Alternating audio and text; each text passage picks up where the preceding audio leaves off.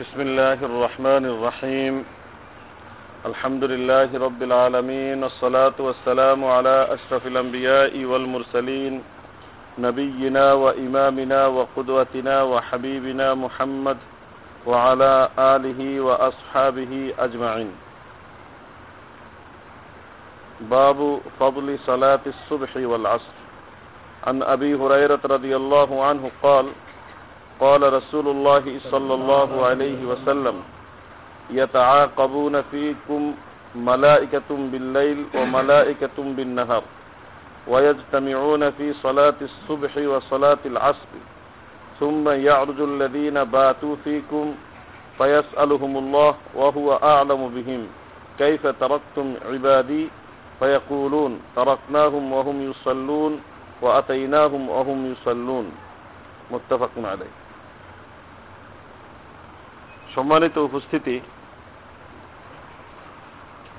আপনি বা প্রত্যেক পিতাই আশা করে তার সন্তান পড়ালেখা করবে, বড় হবে এবং সৎ জীবন যাপন করবে, শিক্ষিত হবে এবং আলোকিত মানুষ রূপে জগতে মানুষের সেবা করবে, সকলে তাকে সম্মান করবে। এরকম প্রত্যেক পিতাই আশা করে। তার জন্য ভালোভাবে লেখাপড়া করা প্রয়োজন। আপনি ঘর থেকে বের হয়ে গেছেন যাওয়ার সময় দেখলেন ছেলে পড়ার টেবিলে পড়ছে। সন্ধ্যায় আপনি আপনার কাজ ছেড়ে যখন ঘরে ঢুকলেন তখন দেখছেন ছেলে পড়তেছে। তখন ছেলের প্রতি আপনার মানসিকতাটা কি হবে? ভালো হবে না মন্দ হবে? এখন এই ছেলের প্রতি মায়া মহব্বত আরও বেড়ে যাবে না? আপনি দোকানে কর্মচারী খাটান বা কারখানায় শ্রমিক খাটান শ্রমিকদের কাজ কেমন চলছে, এটা তদারকির জন্য একদল লোক পাঠাইলেন। আসে তারা রিপোর্ট দিল যে তারা খুব ভালো কাজ করছে, সকলেই কাজ করতেছে আবার অন্য এক সময় পাঠাইলেন আপনারা কি করতেছে? আয়সা রিপোর্ট দিল যে তখন যেরকম কাজে দেখছে, এখনও ঠিক সেরকম কাজ করতেছে দেখতে। এই শ্রমিকরা যখন মজুরি নিতে আসবে তো মজুরি কি কম করে দিবেন না বেশি করে দিবেন? এবং তাদের প্রতি আপনার সন্তুষ্টি থাকবে? এবং যখন কাজ শেষ হবে তখন মোটা অঙ্কের একটা অ্যামাউন্ট দিয়ে তাকে আপনি বিদায় করবেন। কথা ঠিক কিনা? সম্মানিত ভাইয়েরা আল্লাহ রব্বুল ইজত আমাদেরকে দুনিয়াতে বেঁচে থাকার সমস্ত উপকরণ দিচ্ছেন। কথা ঠিক কিনা? এবং আল্লাহর দেওয়া জিনিসগুলো যদি আল্লাহ তালা না দেন তাহলে আমাদের বেঁচে থাকা কঠিন হয়ে যাবে। তাহলে আল্লাহ তালার এই দানের ধারা যদি অব্যাহত থাকে, তো দুনিয়াতে আমরা সুন্দরভাবে বসবাস করতে পারব। আর আল্লাহর সাথে যদি আমাদের মোয়ামেলা ঠিক থাকে, আমাদের কার্যক্রম দেখে আল্লাহ তালা যদি সন্তুষ্ট হন, তাহলে দুনিয়াতেও আমাদের শান্তির, সম্মান এবং ইজ্জতের উপকরণ উপকরণাদি অব্যাহতভাবে আল্লাহ দিতে থাকবেন এবং আমরা শান্তিময় জীবন যাপন করতে পারব। আর এইভাবেই যদি আমাদের মৃত্যু হয় তাহলে আল্লাহ তালা শেষবারের মতন এত বেশি করে দিবেন যে আমাদের কল্পনার বাহিরে জান্নাত দান করে আমাদের এই কাজের প্রতিদান পরিপূর্ণরূপে দান করবেন। এখন আমাদের কি করলে আল্লাহ তালা সন্তুষ্ট হন? এই ধরনের একটি দিক নির্দেশনা পাওয়া যাবে আমাদের আজকের এই আলোচিত হাদিসে। ফজরের নামাজ এবং আসরের নামাজ যারা আদায় করে, এই ফজর এবং আসরের নামাজের মর্যাদা এবং উপকারিতা কি? এই সম্পর্কে আলোচনা। বিখ্যাত সাহাবি আবু হুরাই রাদি আল্লাহ তালু থেকে বর্ণিত। নবীজি আকরাম সাল্লাহ আলহি ওয়াসাল্লাম এরশাদ করেন, তোমাদের কাছে কিছু ফেরেস্তা রাত্রে আসে এবং কিছু ফেরেস্তা দিনে আসে। পরপর আসা যাওয়া, আসা যাওয়ার মধ্যে থাকে। রাত্রে আসে, দিনে যায়, আবার দিনে আসে, রাত্রে যায়, এইভাবে।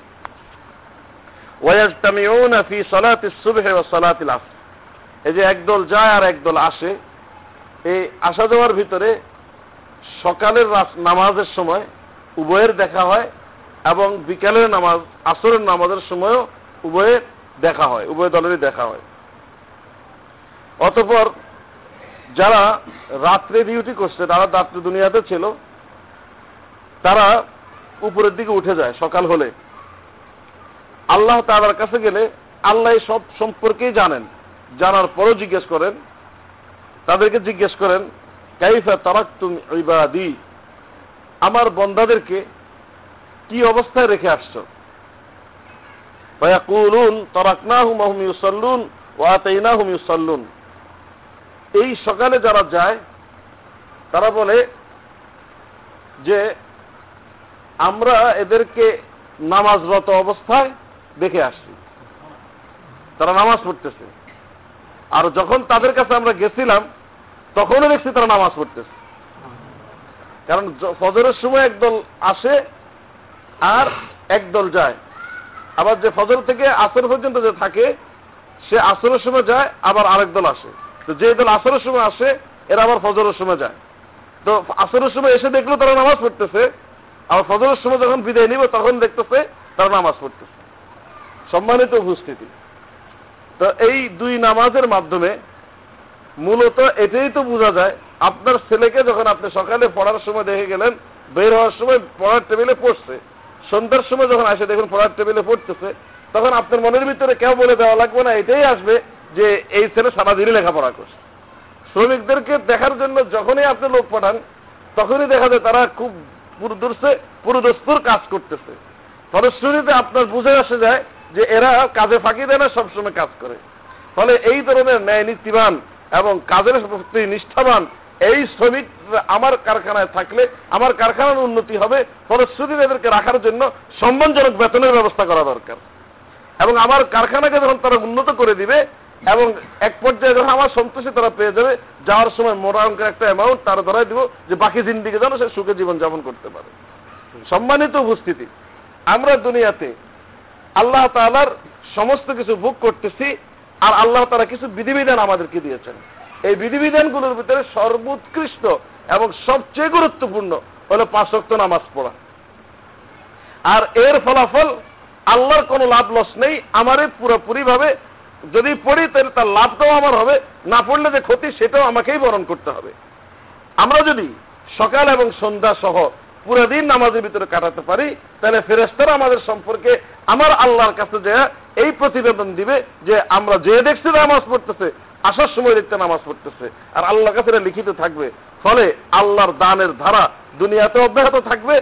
আমাদের সম্মান দিন দিন বাড়তে থাকবে, আমাদের মর্যাদা দিন দিন উত্তর উত্তর বৃদ্ধি পেতে থাকবে, আমাদের প্রভাব প্রতিপত্তি আল্লাহ তালার ক্ষমতায় ক্ষমতা পেয়ে আমরা দুনিয়াতে কর্তৃত্বের দিকে এগিয়ে যাব এবং আল্লাহ তালার যে ধারা, নেয়ামতের, এই ধারাগুলো অব্যাহত থাকবে, আমরা দুনিয়াতে শান্তিময় জীবন যাপন করব।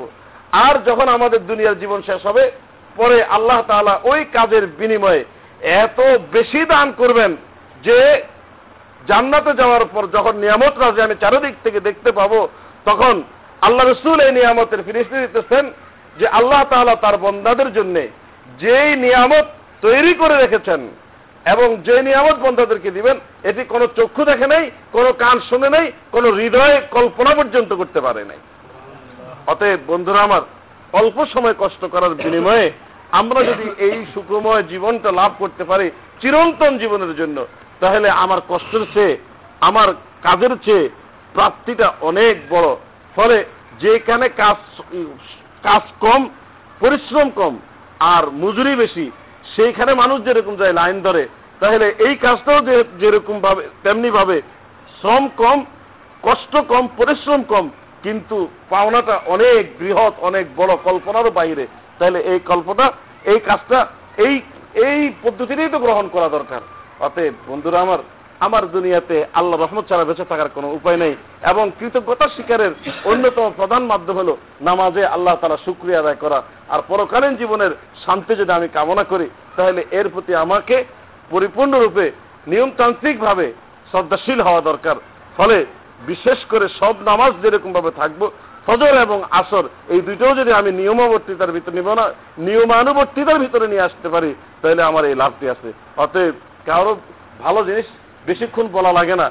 বুঝে আসলে এমনি করার জন্য যথেষ্ট। ফলে আমরা বুঝে গেলাম যে নামাজের কি ফায়দা এবং কি উপকারিতা এবং কি প্রয়োজনীয়তা আছে।